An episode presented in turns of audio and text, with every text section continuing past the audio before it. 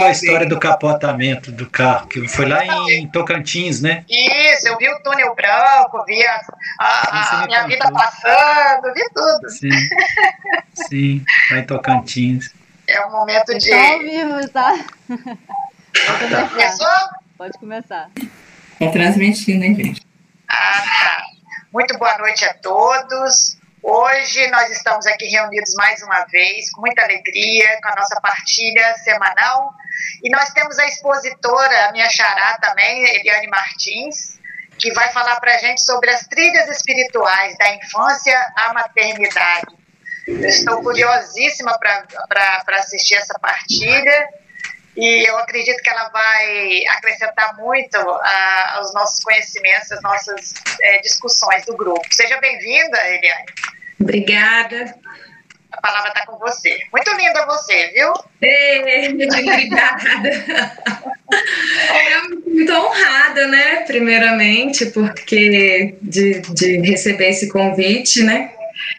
É, e é um desafio, eu acho, para todo mundo, né? Você falar sobre espiritualidade, um, às vezes um tema assim tão. Ai, como que eu posso dizer? Que tão sutil, né? E, então, então, e com é, expectativas diversas, experiências diversas, né? Para cada um existe um significado. Então eu pensei muito sobre isso porque eu acredito que que a experiência espiritual ela é mesmo individual, né? Cada um vai construindo a sua e vai amadurecendo segundo suas próprias experiências aqui na, nessa nossa terra, né? Que na, atualmente é a, é a, minha consciência aqui, né?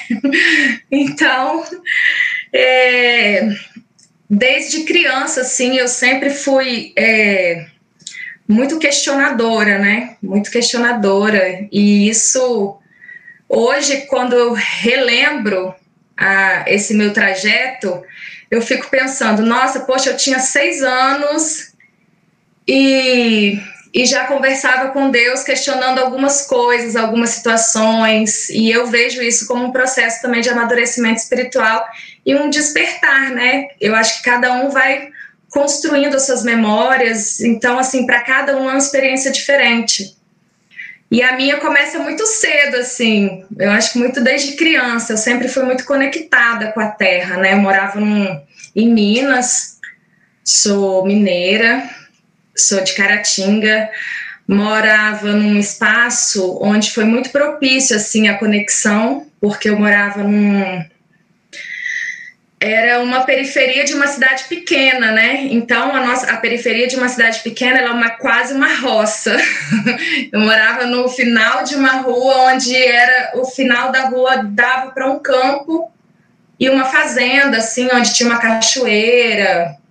Depois tinha uma estrada assim, onde tinha uma pedreira e a gente tinha é, reunia os amigos e a gente fazia esses caminhos, assim, ia atrás da lua, quando a lua nascia cheia, a gente. E isso para mim tudo era conexão, é, um, é o início de uma conexão espiritual, né? Você estar conectado com a natureza, eu acho que é o primeiro momento da, né, da sua conexão com o sagrado, assim. Porque a nossa natureza, ela. A gente, quando a gente. Eu penso assim, quando, quando a gente é criança a gente sempre está, está em, né? A gente está sempre no presente. Então, assim, um grande amigo meu, coreógrafo, ele trouxe esse sentido para mim do estar em. E eu acho que quando a gente é criança, a gente sempre, sempre está em, né? A gente está sempre no estado presente. Não tem preocupação, né? E isso é o estado meditativo, né? Depois que vem o processo da, né, das, da, de se desprender dessa conexão e se colocar no mundo que hoje a gente se, né, a gente se encontra nesse sistema que, para mim, né, é capitalista, ocidental. Então, a gente vai se, se moldando conforme a, a sociedade, né? Então, para cada um no mundo é uma experiência. Tem lugares, pessoas que vivem né, num lugar comunista, é, de países que viveram outras experiências de guerra, né? Então isso também vai moldando a sua personalidade e também a sua forma de construir o seu, a sua espiritualidade. Eu vou só conectar aqui rapidinho, porque. Desculpa. Posso? Ai, desculpa. Me perdoa, posso parar? Pode, Lili, fica à vontade. Me perdoa, é só rapidinho que eu tô. Conecta aí, não tem problema. Ah, rapidinho.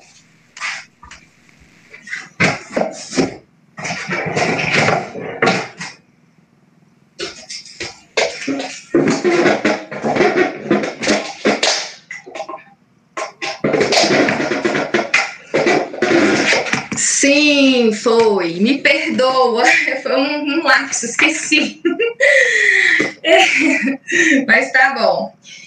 Enfim, isso. Então, minha primeira, esse meu primeiro momento de sempre me sentir integrada com a natureza, para mim era foi o início da minha formação espiritual.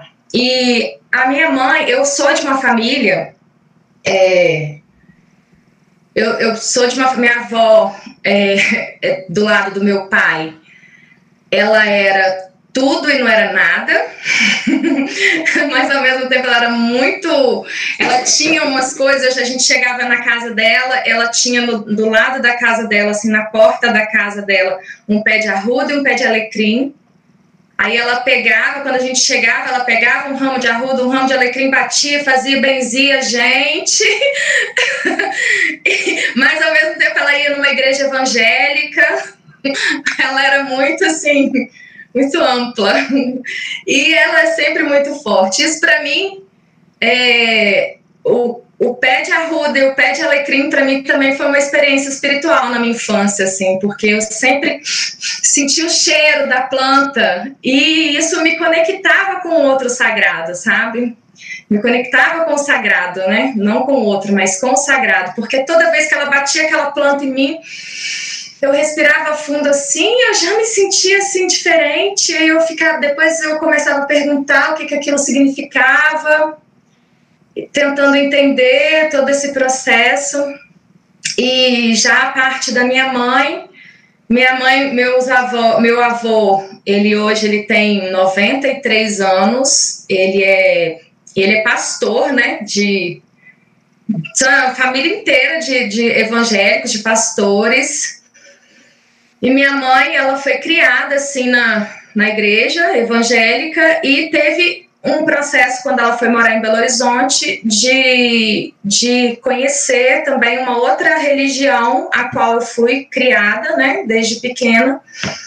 E que é a parte, eu acho que mais física, assim, né, de estudo bíblico, de sentar semanalmente, que ela tinha essa disciplina, né, da gente sentar semanalmente, estudar a Bíblia, era, assim, uma rotina, sempre. E sempre dentro de uma estrutura que, que eu, desde criança, eu sempre questionei muito, assim, algumas coisas, eu ficava observando algumas ações, algumas algumas realidades. Às vezes eu ia, sentava na. Isso oito anos, tá, gente?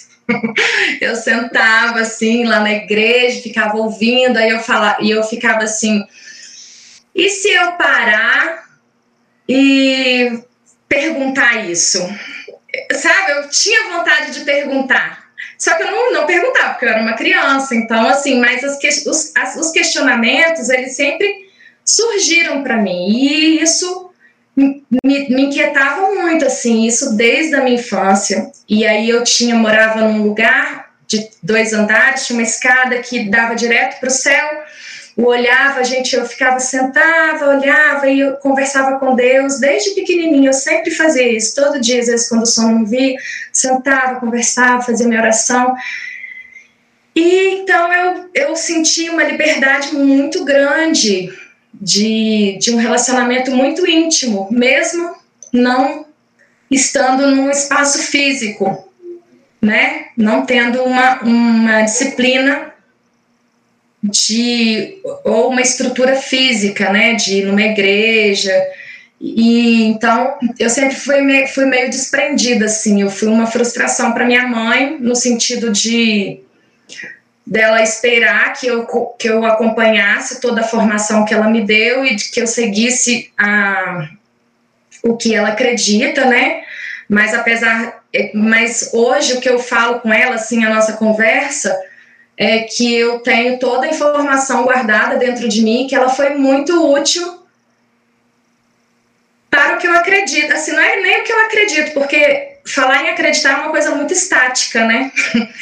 E as verdades, elas não são estáticas, né? As verdades, elas, elas são coisas que são, estão em movimento, né? O tempo inteiro. Então, às vezes, a gente pode acreditar agora numa coisa e amanhã aquilo ali se torna obsoleto, né? Você ter outra realidade e ter uma outra verdade. Então, assim, mas para o que me forma, né, espiritualmente. E isso foi meu processo de adolescência, até a minha quando eu tinha 17 anos, eu comecei a experimentar em outras religiões, né? Começar a pedir uma permissão assim mesmo, né? Porque quando você é criada numa instituição, você estar em outra parece um pecado, que isso socialmente é construído, né? Então eu tinha uma crise muito grande em, em entrar em outra igreja, assim, ou qualquer outro lugar que tivesse outro conceito. Mas aí eu, eu entrava em contato assim com esse meu com essa com essa minha esse meu Deus, né? E falava assim, eu preciso conhecer outras coisas, né? E eu pedia, me permite, por favor, me dê permissão. Eu, eu preciso conhecer, eu preciso chegar é, eu não sei, eu não sabia onde eu queria chegar e nem sei ainda, mas eu sabia que eu tinha que ir. E fui. E comecei, aí eu comecei a, a ir em outras igrejas, acompanhar os cultos, né? Até o momento que eu fui para Viçosa, é uma cidade onde eu estudei, né? Com 19 anos eu fui para lá. E lá foi realmente assim, eu acho que foi o despertar de, do, assim, do, da diferenciação do ego, né? Do, do, do nosso eu espiritual, o que, que realmente eu sou, o que, que, o que, que eu quero, aonde eu quero chegar, qual que é a minha potência, né? Porque a gente. Eu, eu gosto muito da, da expressão de, de nós sermos sementes, né? Somos todos sementes nessa terra, assim. E aí o processo de desenvolvimento esse despertar, esse florescer, a gente vai, vai desenvolvendo conforme a gente vai nutrindo também esses, esses conhecimentos, né, esses saberes que estão por aí, né, e, e vão chegando para gente. Eu acho que, que eu fui muito privilegiada no sentido de que a cada momento da minha vida, assim, é, os saberes foram chegando por pessoas e lugares diferentes, mas que naquele momento fazia muito sentido para minha vida e para minha necessidade, né? Então, Viçosa, eu morei sozinha em Viçosa, assim, minha família não morava lá, eu fui com 19 anos, é, decidi, porque minha mãe, eu queria fazer alguma coisa em artes, né? E na minha cidade não tinha nenhum curso em artes, não imaginava nunca que fosse fazer dança, para mim ia fazer arquitetura e em Viçosa era uma oportunidade, né? Além de fazer uma universidade federal e ter um curso que, que eu me identificasse. Então, assim, comecei a trabalhar, trabalhava à noite em bares para poder conseguir manter, era bolsista em cursinho e trabalhava o tempo que me sobrava. Então esse tempo foi um tempo que exigiu muito assim do meu físico, porque às vezes assim de quinta a quinta a domingo de quinta a sexta a sábado, eu dormia duas horas, porque eu trabalhava à noite, eu pegava sete horas no bar e até o outro dia, até de uma, quatro horas da manhã, eu chegava em casa, tinha que acordar às sete para ir para o cursinho e depois trabalhar. Então, assim, eu entrei num fluxo muito intenso e minha, meu corpo ficou muito sensível nesse momento, assim, um momento que, que eu não tinha muita expectativa, porque eu também não tinha dinheiro nem apoio, porque meus pais também não entendiam porque eu queria estar ali. E, e esse apoio, ele veio de, assim, ele foi chegando para mim é, de diversas formas e de divers, em diversos espaços. Um dos primeiros espaços que eu frequentei, que foi um espaço muito bom para mim, assim, que foi a Igreja Messiânica Jorei. Não sei se vocês conhecem, mas eu comecei a frequentar o Jorei e a gente e a mentora lá, né? Eu não lembro mais o nome, como que chama, mas era uma senhora muito ah, ela era maravilhosa. Eu, eu perdi o contato dela. Infelizmente, naquela época não era como hoje, né? Que a gente pega aqui, tem a rede social, a gente se, não se perde mais. Naquela época, o celularzinho você tinha que ficar digitando três vezes. Quem tinha celular, para você conseguir digitar uma mensagem, um SMS. Então, assim, eu não tenho o contato dela, mas ela foi uma pessoa muito importante para mim. É, eu, nesse, nesse meio, eu acho que como meu corpo estava muito sensível nesse momento, eu eu é, é, o que eu penso, tá? Assim, eu não sei se foi isso mesmo, mas como que hoje eu defino. Eu, eu tive canais, muitos canais abertos. Eu sou uma pessoa muito sensi sensitiva, assim. Então eu tinha muitos canais abertos, assim, eu ouvia muitas vozes à noite, não dormia direito e ficava entrava muito em desespero com essa minha sensibilidade, com essa minha facilidade talvez de acessar um, um, um caminho, um mundo espiritual que eu talvez não tivesse preparada para acessar. E tudo isso é, era muito conflituoso para mim, assim, né? Porque eu não estava no momento que eu poderia também tão propício para poder trabalhar isso, né? E aí eu porque eu tinha muito que fazer, né, em relação à faculdade mesmo, a passar no vestibular, que era outro sistema também, né, de, de vestibular, era uma prova só, era no, na cidade, se você não passou aqui, você não tinha possibilidade de passar em outro lugar. Então tinha essa cobrança, né, também. Aí ela falou para mim, olha, você tem duas possibilidades. Ou você trabalha para administrar esses canais de recebimento ou você trabalha para fechar e não e não receber. Assim, isso foi a minha conversa com ela, porque era, era um conflito para mim. E naquele momento eu quis fechar. Eu não quis abrir. Porque eu não me sentia pronta, entendeu? Não me sentia pronta. Aí a gente começou a fazer um trabalho de sonhos e eu também recebi o Jorei.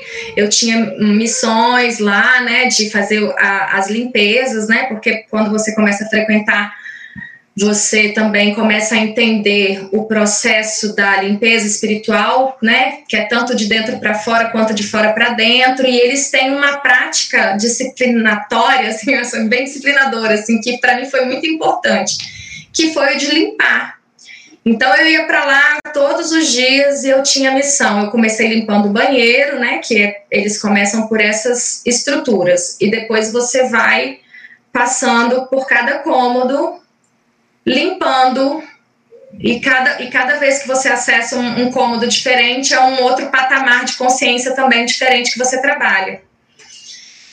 E ela explicava que para toda vez que eu estivesse limpando era que eu trabalhasse, que eu também estivesse limpando, né, todas esses, esses essas, não sei se impurezas, mas todos os conflitos, né, tudo que, aquilo que me angustiava, e aquilo foi uma terapia para mim. E da mesma forma que eu encontrava o pano branco, eu tinha que entregar o pano branco. Então era uma terapia para mim porque a gente, né, eu ia limpando, limpando o banheiro e fazia limpeza, e eu amava ficar limpando aquele banheiro. E para mim, depois de um tempo, aquilo para mim foi uma consciência corporal muito grande, né? Porque eu comecei a, a me entender também, a me integrar com, com o espaço externo, assim, como em criança, coisa que eu já tinha perdido, sabe? Me reconectar com essa, com esse, com, com em, né? Estar em.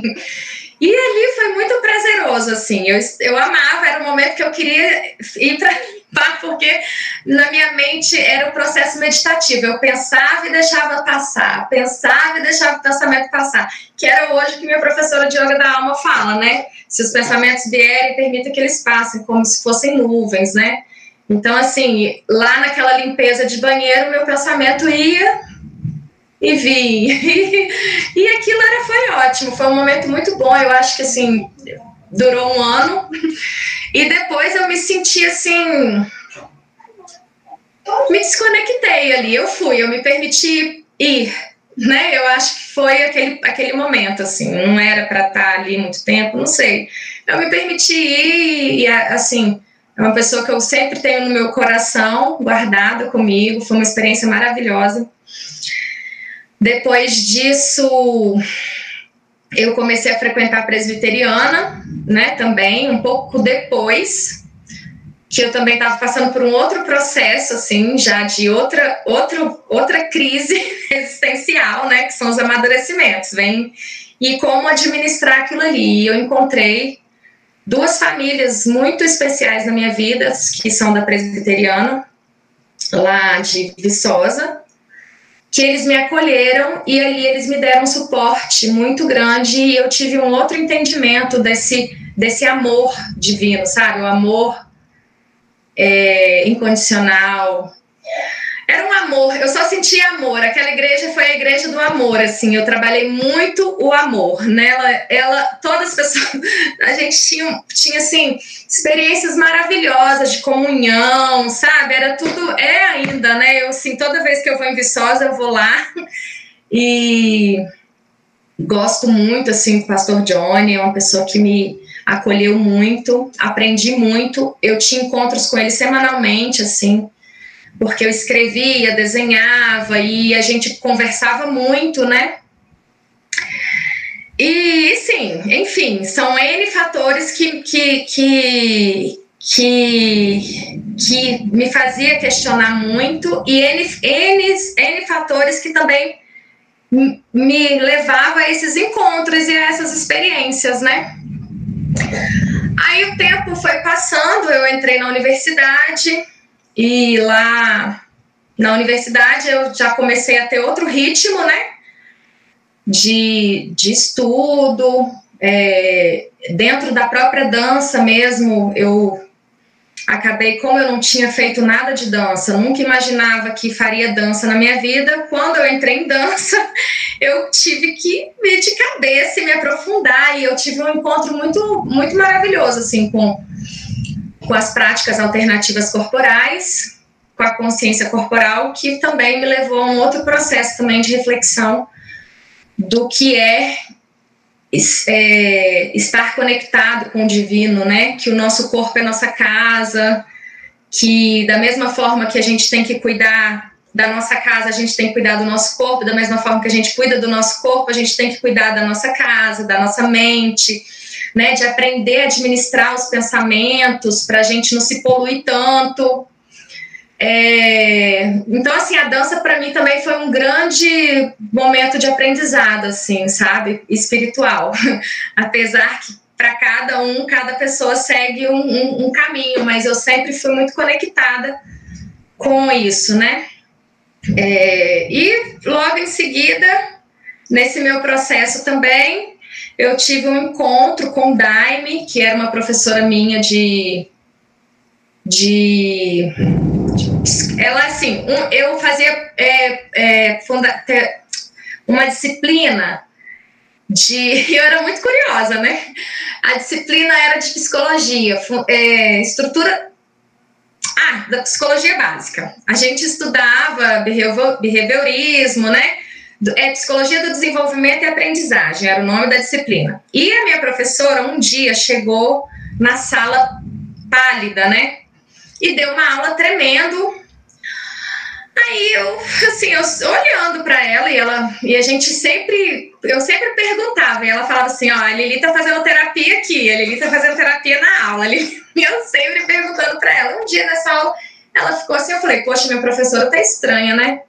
Vou perguntar para ela depois da aula se ela tá precisando de ajuda. E eu perguntei, e ela, e ela e por incrível que pareça, ela eu não, não achava que ela fosse. Ela começou a chorar e falou que tinha quase sofrido um acidente naquele momento e que ela precisava muito de ajuda. E desde então a gente formou um laço muito bonito de amizade, porque ela tinha uma menininha pequena, o marido dela fazia doutorado nos Estados Unidos e ela estava sozinha morando num sítio em, na Violeira, em Viçosa. E ela se sentia muito sozinha e estava muito sobrecarregada com a criança. Por, por, não conseguir dar conta. Eu vou ter que fechar a janela, tá, gente? Tá chovendo muito aqui. Meu Deus.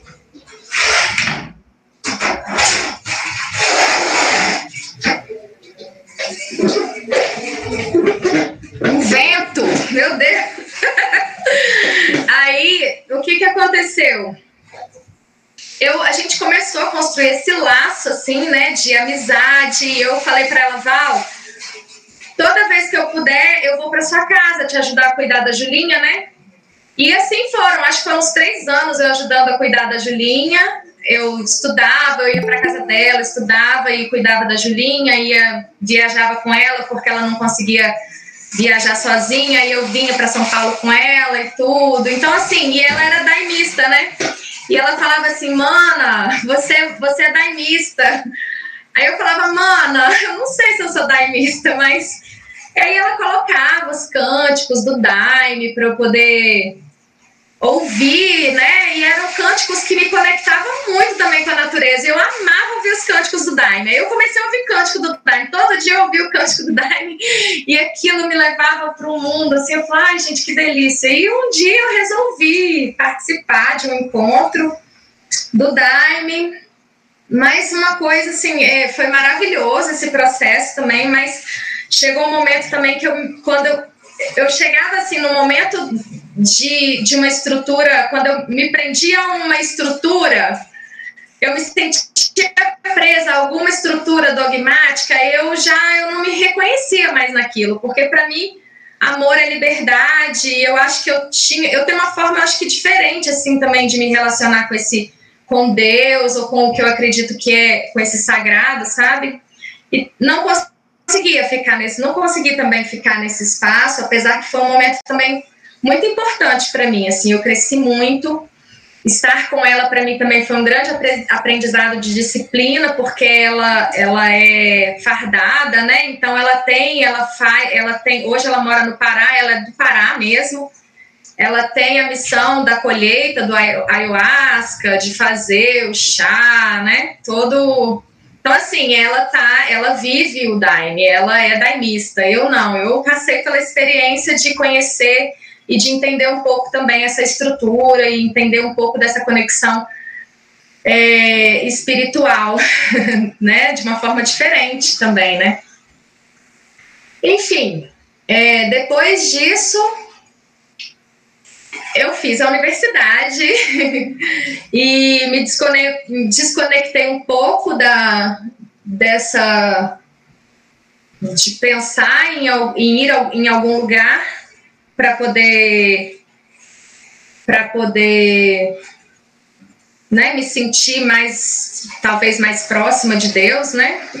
Porque eu já eu já me sentia próxima assim, mesmo não estando numa igreja, eu sempre orava muito, eu sempre orei muito, sempre meditei, né? Sempre tive, sempre conversei.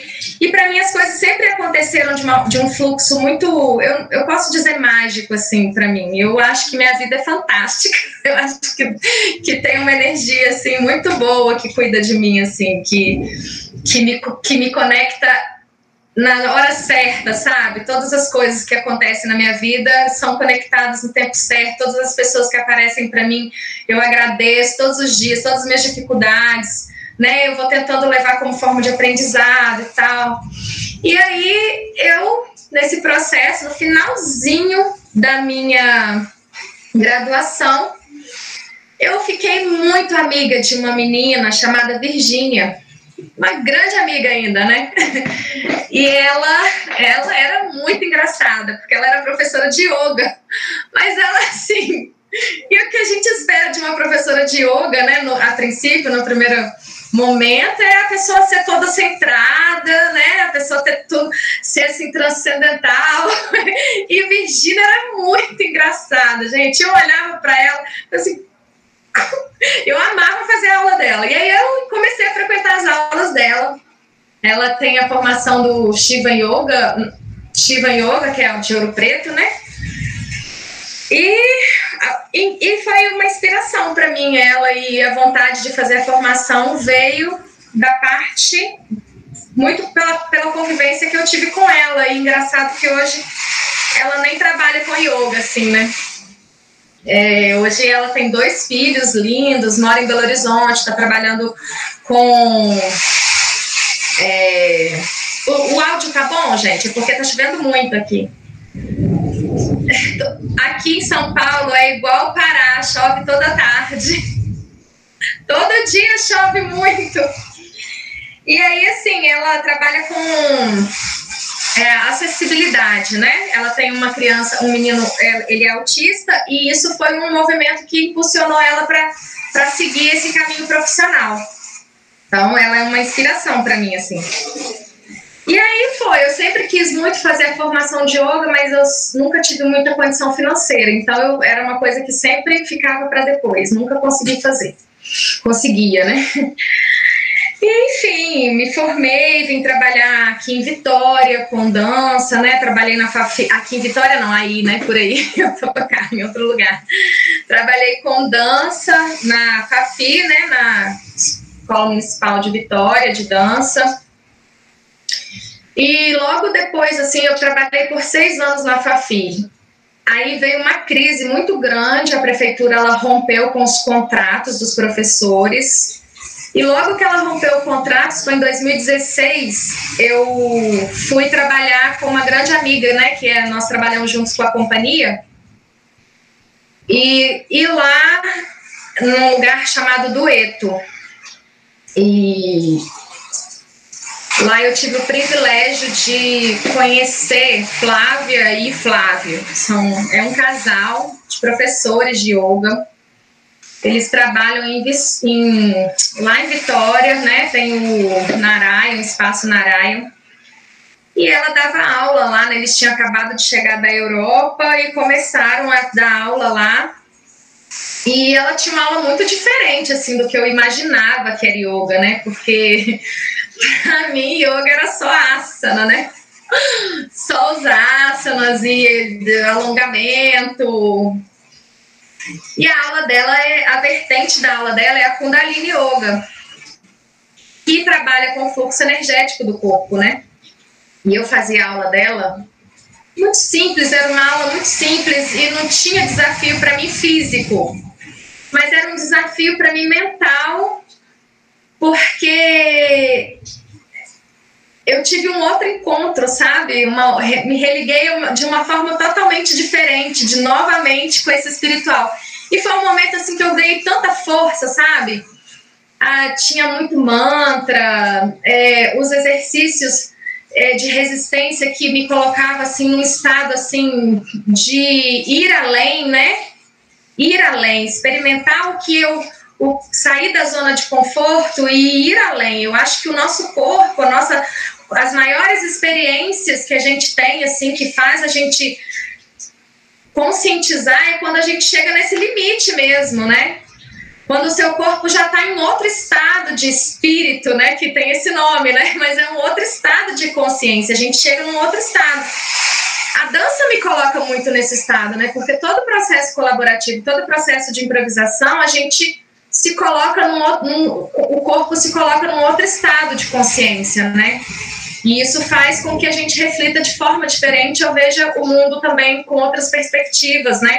Ou talvez dançar no plano baixo, enxergar o mundo de uma outra, né, de uma outra perspectiva, no plano médio, no plano alto, assim, tudo faz com que a gente veja, né, outras a vida de uma forma diferente e entender essa diversidade das coisas, assim. Eu tenho uma mente assim bem diversa, assim, eu não Então, assim, eu me senti à vontade de estar aqui hoje porque falando de espiritualidade, mas eu não tenho, não existe para mim um lugar específico, você entendeu? Para trabalhar a espiritualidade. Eu acho que a gente trabalha as nossas experiências que, que nos fazem, né? Amadurecer espiritualmente e cada um vai seguindo o seu fluxo, né? E aí eu ganhei uma bolsa. Eu tive o privilégio de ganhar essa bolsa, que a Flávia me deu essa bolsa de formação de professores. Ela falou assim: Lili, você é uma aluna muito empenhada. Eu vejo que você gosta muito do yoga e você merece fazer esse curso. Eu falei assim, Flávia, mas eu não tenho condições de pagar. Aí ela falou assim: olha, vamos fazer o seguinte: você oferece o café, o lanche, coffee break, e você faz o curso. Eu falei, ah, então ótimo. E assim foi, foram quase dois anos, né? Todo mês tinha um encontro, então assim a gente se aprofundou bastante, porque eles são. Eles têm um. É, eu acho que foi muito pouco, né? pelo, pelo, pela quantidade de informação que existe, né? Eu acho que eu sei muito pouco, mas eu tive acesso a muitas informações que hoje eu falo assim: ah, isso eu queria me aprofundar, ah, isso eu queria me aprofundar, ah, isso eu me identifiquei. Então, assim, ainda eu tô me aprofundando. Então, assim, conhecer o Gaian também foi um momento de aprofundar, né? Eu acho assim, foi quando a gente se conectou eu também, chegou nesse momento de. Eu fiz essa formação de yoga, e nesse processo eu tive minha filha, né? Todo esse processo, quando eu cheguei aqui em Vitória, eu tive minha filha, e uma das minhas maiores questões, assim, foi. Porque eu achei muito importante a minha formação espiritual, mesmo ela sendo bem quadrada, dogmática, na minha perspectiva, tá? Não, não eu acho que cada um tem direito de pensar da forma que quiser. Mas eu acho que para mim, essa, essa ter que sentar to, toda semana e estudar a Bíblia, para mim foi muito importante. Muito bom, assim, eu li a Bíblia eu acho que umas três vezes, assim, e muitas vezes eu lia para também contestar minha mãe, que me fazia fazer umas coisas, sabe? Eu falava, olha aqui na Bíblia, tá vendo? Eu era bem assim, sabe? E aí eu li a Revelação, era o capítulo que, assim, que eu mais lia, que eu mais amava ler. João, amava ler tudo. E aí, assim, eu falei assim, gente, o que, é que eu vou fazer? Porque eu não sigo nenhuma igreja. Como que eu vou, como eu vou formar espiritualmente a minha filha se eu não me sinto preparada para isso? Se eu tenho uma visão totalmente ampla do, de, da espiritualidade. E hoje, ainda assim, isso é uma questão para mim. Eu estou num processo. Eu achei que foi muito importante a minha formação, a minha, a minha formação né, sistemática de aprender a Bíblia, estudar a Bíblia. E hoje, assim, eu não proíbo a Isadora em nada, assim. Eu acho que ela faz as escolhas dela, ela quer estudar. Minha mãe estuda a Bíblia com ela. E eu vou, e eu acho que é importante também ter esse momento, assim, porque quando a criança ela tem a oportunidade de ter uma, uma educação assim espiritual desde a infância, ela vai trabalhar com. vai, vai ser trabalhado nela é, atitudes sutis que muitas vezes se perde. Depois, os conflitos, quando a gente chega num processo de amadurecimento, talvez é, tentar entrar em equilíbrio com todas as questões que vêm surgindo dentro da gente, é, se torna mais fácil, como por exemplo a questão do autodomínio. Isso, isso não, não, se, né, não tem, não é uma coisa que acontece na, na escola, sei lá, falar sobre a longanimidade, benignidade, né, toda essa questão de, de paciência. Então, assim, são coisas que acabam sendo questões, sabe? Assim, para mim, hoje ainda eu reflito sobre isso. Então, meu processo hoje, é, eu ainda me encontro muito aberta para o conhecimento. Eu acho que esse momento de encontro que eu tenho com o Gaian é um momento de amadurecimento, de uma próxima etapa. Eu estou pronta para me aprofundar nessa próxima etapa e, e ver aonde a minha consciência vai me levar, sabe? Não. Não. Então, eu, eu acho que assim, eu não me considero pronta. Eu estou é, no momento de aprendizado, assim. Mas talvez se, se seja uma inspiração, talvez esse processo tão. Como que eu posso dizer? É, sem estrutura, né? tão livre. eu agradeço, assim. Mas eu, né, enfim, são o que eu tenho, assim, muito para trazer. Eu acho que, que é essa partilha, assim, né? De, eu acho que para cada um, eu acho que a sua experiência, eu acho que cada um vai, vai saber compartilhar da sua forma, do seu jeitinho. E eu agradeço tudo que chega para mim assim. Todas as todas as pessoas que chegam para mim, que eu tenho que, que eu tenho experiências, né, sejam elas agradáveis ou desagradáveis, eu vejo como forma hum, uma plataforma assim para crescimento, para eu desenvolver é, atitudes que a gente como ser humano precisa trabalhar, sabe? Porque são é, a gente vem aqui tem que ter um propósito, né, gente? Eu, eu, penso, eu não falo assim tem um propósito. Eu não posso afirmar uma coisa que é, como diz um amigo meu, incognoscível, né?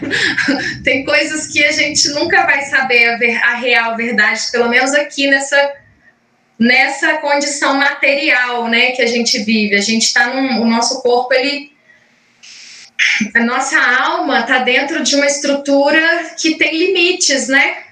A gente tem um limite né, entre o que está dentro e o que está fora. A gente materializa as coisas o tempo inteiro, e se falar de espiritualidade é uma coisa totalmente imaterial. Então, como entender espiritualidade num corpo material, sabe?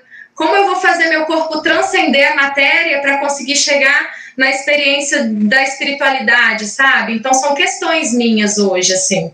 Como eu vou fazer com que a Isadora também tenha sensibilidade e consiga também trabalhar aspectos dentro da própria da, do próprio ser dela que vai fazer com que ela desenvolva a espiritualidade da forma dela, sabe? Dentro da individualidade dela, dentro da personalidade dela. São desafios, eu acho, que eu acho para todos os pais, assim, né? Para mim, ela tá com oito anos. Eu tô gostando muito dessa fase dela, assim. Ela conversa comigo, me, me pergunta várias formas. Eu respondo a minha maneira. Tem hora, tem hora que ela me ensina, tem hora que eu olho e falo assim: é, filha, você pensa assim? Ela me cobra algumas coisas. Eu falo, é, minha filha, mas perdoa sua mãe, né? Eu tô aprendendo, me desculpa. Vamos, vamos trabalhar, né? Às vezes o diálogo mesmo, às vezes eu tô num momento que trabalhando muito e e começo a ser muito rigorosa com ela e, e ela fala, mamãe, e a paciência, mamãe? Como é que nós vamos trabalhar a paciência? Aí eu, é hora que eu tenho que aceitar que ela está me corrigindo certamente, sabe? Eu não posso negar que ela está certa naquele momento. E eu peço desculpa para ela, falo assim, minha filha, tudo bem, me perdoa, eu errei, sabe? Eu vou tentar não é, tentar trabalhar melhor da, da próxima vez. Então, assim, ela e assim a gente tem convivido, sabe? Dessa forma a gente tem se, é, se, tornado grandes amigas, parceiras, assim. E ela me ensina muito, assim, porque eu acho que ela já tem, assim, né? Eu acho que cada criança já tem um time, né? Eu não sei como é isso. Eu trabalho com criança, né? Eu amo trabalhar com criança. Então, assim, cada criança que eu vejo na minha sala de aula, eu vejo um ser, é um ser único e eu já vejo ali a potência dele grande, sabe? Dele adulto. Eu não sei se todo mundo vê uma criança assim, mas eu vejo e para mim é maravilhoso. Então eu converso com elas como se elas eu bato papo como se elas fossem adultas, não, não adultas, adultas, não é, sabe? Mas entendendo a própria essência dela dentro daquele corpo de dois anos, sabe? Não é ser adulto na consciência de ser adulto, mas é entender a essência que está dentro dela, o potencial que está dentro dela, naquele corpo de dois anos, porque eles já, com essa idade, desde quando nascem, né, já, já mostram, assim, as suas características, né, e o que a gente precisa, né, também ajudá-los a desenvolver, e eles também vão ajudando a gente a, a se desenvolver em outros aspectos, né? Então, assim, é uma troca, sempre é uma troca constante, assim, né?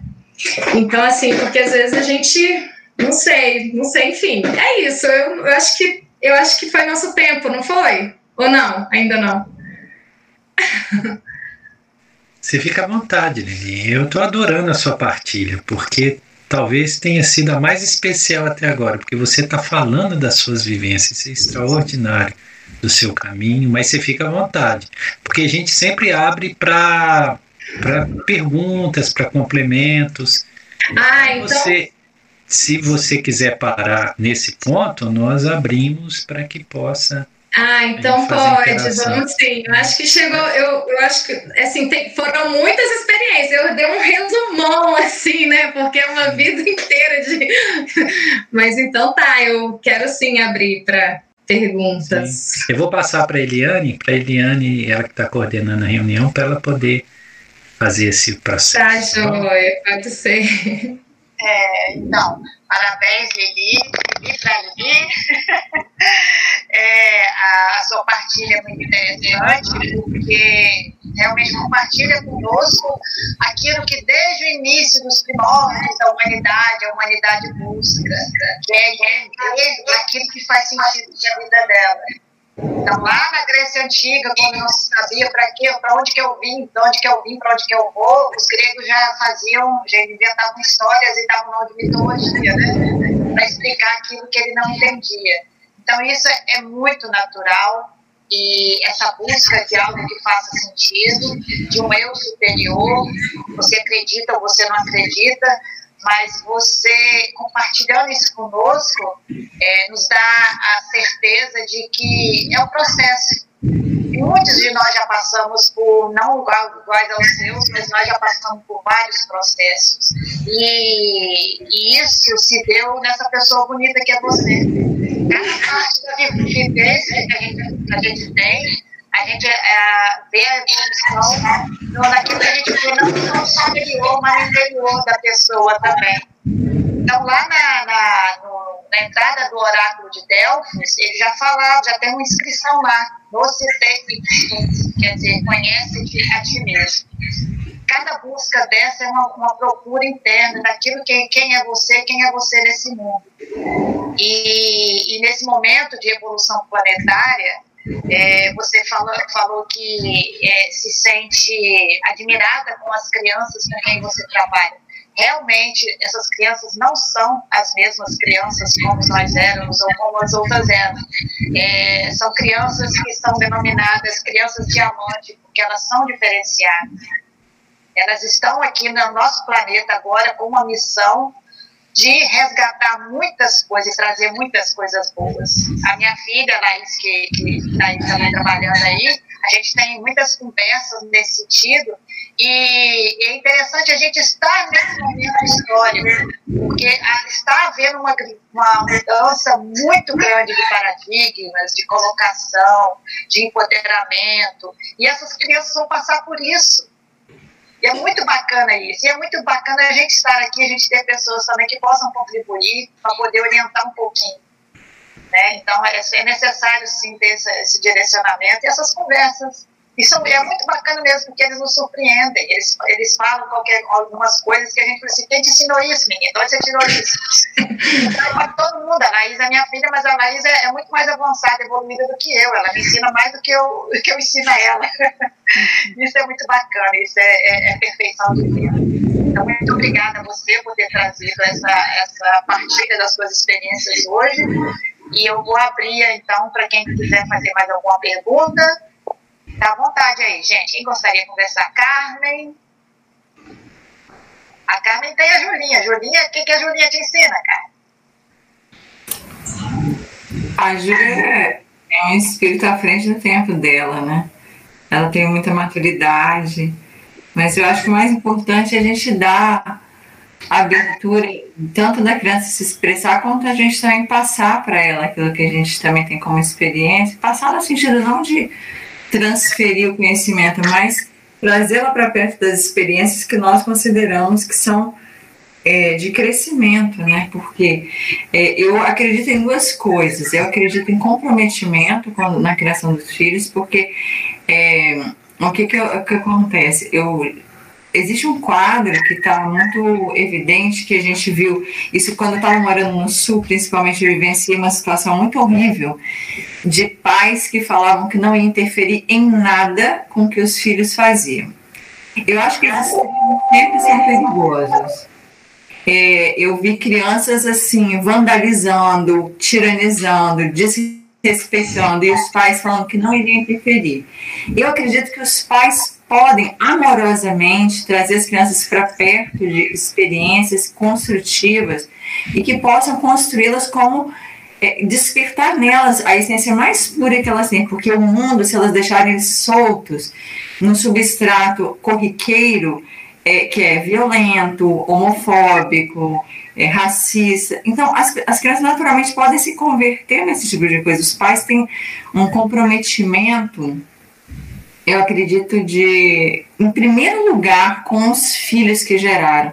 Então, eu acho que não é que você tem que catequizar os filhos, mas trazer questionamentos ou, ou trazer amorosamente eles para perto dessas coisas. Mas, surpreendentemente, o que a gente vê é que as crianças nos trazem um mundo só delas que nos surpreende, porque elas também nos trazem informações inéditas que a gente não tinha pensado por aquele lado e que é tão gratificante porque nos dá uma nova visão, um novo olhar sobre coisas que você é, não parou para pensar naquilo. Inclusive, eu falei que criar filho é você se recriar, porque às vezes na sua infância você teve experiências desagradáveis, mas você pode fazer diferente.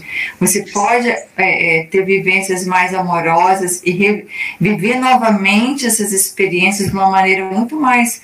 É, é demolindo, né, algo que você não, não sei, eu acho que eu pensei nisso quando eu estava ouvindo esses comentários de vocês agora. Eu estava pensando sobre isso. Dodora, desde, ela tinha dois anos assim. O que ela me pedia sempre era assim, mamãe, me leva lá na rua para eu sentir o vento bater no meu cabelo. Então, assim, era uma coisa que eu ficava muito surpresa, assim, com a sensibilidade dela, assim, né, para sentir o sol. Ela é muito conectada à natureza, assim, como eu. A gente, eu busco proporcionar essas experiências, assim, para ela, né? Tanto que antes eu tinha, antes de eu, antes de eu dela nascer, eu, tava, eu, eu tinha uma convicção muito grande, assim, que eu ia levá-la para, eu ia mudar para Vitória, que era próximo do meu trabalho, né? Que eu trabalhava lá na época.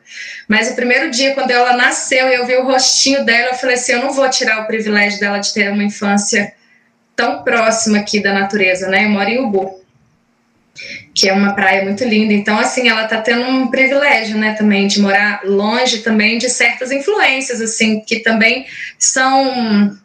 que acabam sendo. É, que desconstrói mesmo, né? A, categorizam e ficam e deixam mesmo assim a criança numa outra condição, sabe, do consumo. Eu acho que a gente tem que ter esse cuidado também. Né, eu, eu, eu, eu, trabalho muito isso com a Isadora, assim, e eu acho que isso também faz parte, né, de, de trabalhar a espiritualidade nela, né, também. Sim, Lili, é, é, eu tenho várias questões aqui que eu gostaria de, de pontuar e dialogar com você, com o grupo. É, partindo lá do paradigma da sua avó, né? Quando você disse minha avó era tudo e não era nada, né? Quer dizer, benzia com, com raminho de arruda, de alecrim, depois ia para a igreja evangélica, né? Esse, esse era tudo e não era nada, para mim é, é fabuloso. Existe um, algo muito precioso por trás desse era tudo e não era nada. Porque eu acho que nós estamos vivendo um momento eh, planetário, consciencial, em que nós precisamos ser um pouco assim, nós precisamos ser tudo, quer dizer, estar conectado ao todo, sem nos permitir a sermos é, constrangidos por crenças, por dogmas que acabam nos fechando. É, não ser nada às vezes é muito importante para acessar o todo, né? Se permitir né, ser uma abertura e não um fechamento. Porque as religiões, embora tenham sua utilidade, elas são fechamentos, não são aberturas. Porque elas criam um universo dentro de uma caixinha e quer que você viva ali dentro. Né? Isso acaba sufocando pessoas de muita sensibilidade. E na sua experiência você relata que não conseguiu ficar atida a nenhuma dessas caixinhas. Né? Então, é, aí entra um outro ponto que para mim é, é fabuloso, que é a questão de distinguir claramente religião de religiosidade. Religião e religiosidade são coisas diferentes.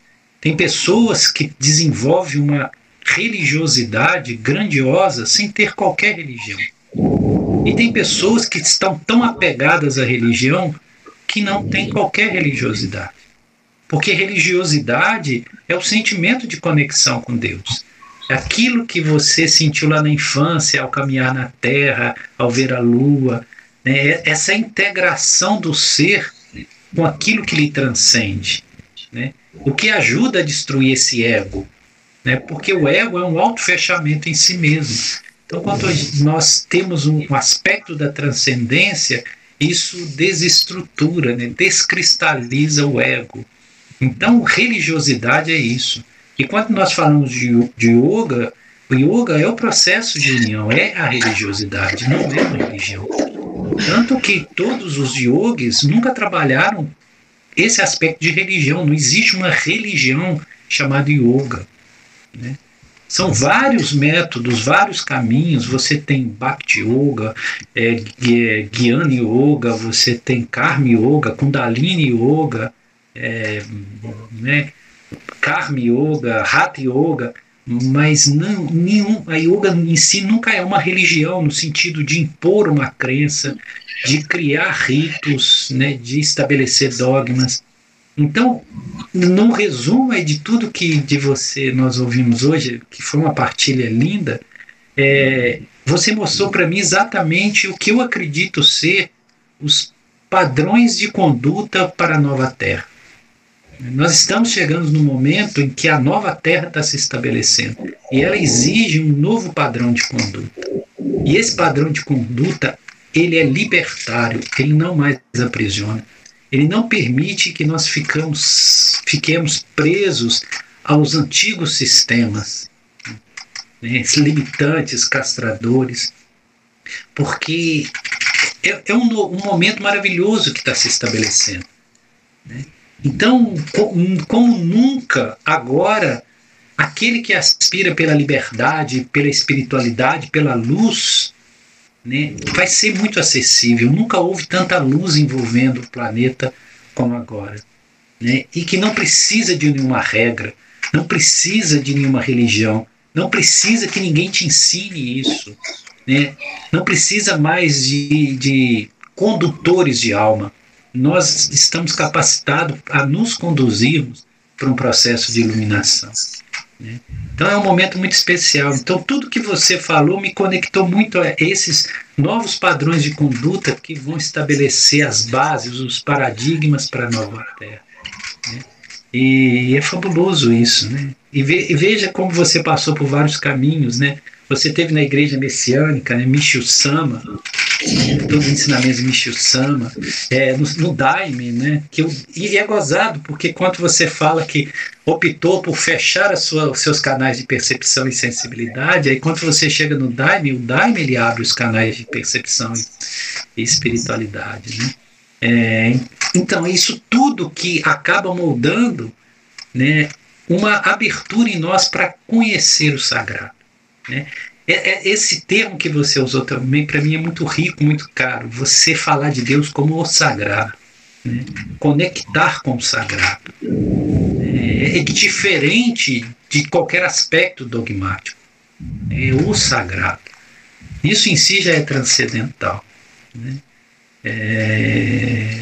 E outra coisa que, que ficou muito para mim, que me marcou muito, foi a sua fala do estar em.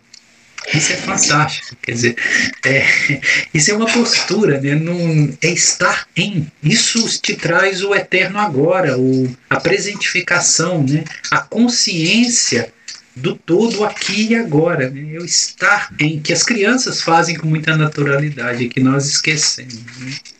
Então, assim, para mim, a, a, sua partilha foi de uma riqueza muito grande.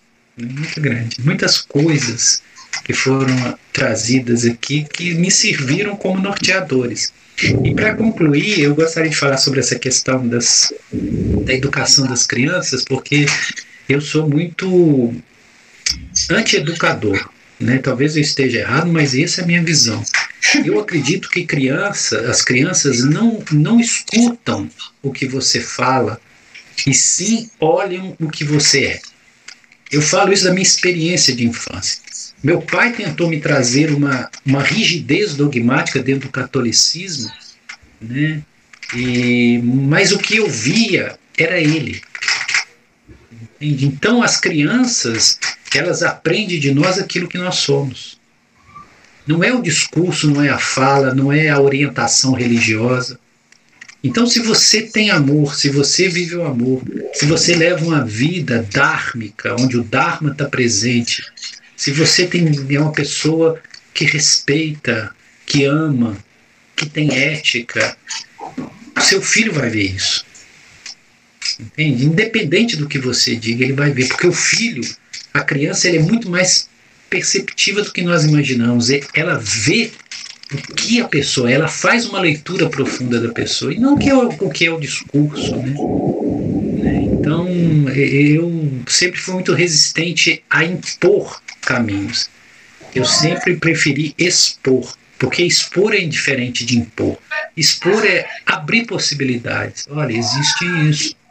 Isso é possível, isso é. Então, eu acho isso muito mais libertário. Né? E nós estamos vivendo um momento em que a liberdade tem que ser ponto prioritário dentro de qualquer caminho espiritual. Então, assim, eu te agradeço muito né, por essa participação.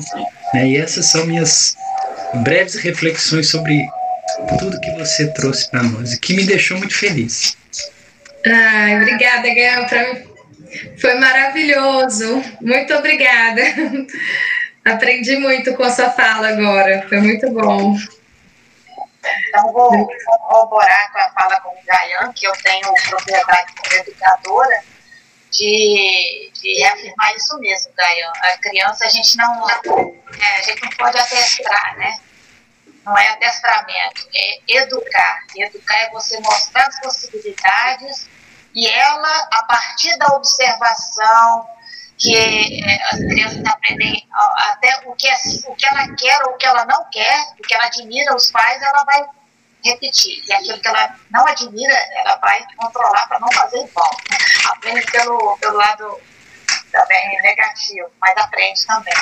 Então, que a gente possa ser, contribuir pelo exemplo, pela vivência, pelas conversas edificantes, pelo clima, a harmonia do mar, que a gente possa contribuir para a evolução dessas crianças também. E com isso eu deixo aí mais alguém, se alguém quiser complementar. Ou quiser fazer mais alguma pergunta. Então a gente agradece mais uma vez e a gente encerra então o nosso encontro dessa noite. Muito obrigado, muito obrigada a todos.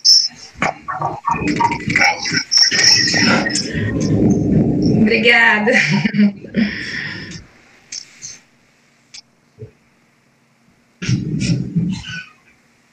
Pode sair? Tá sem áudio, tá sem áudio você. Ah, tá.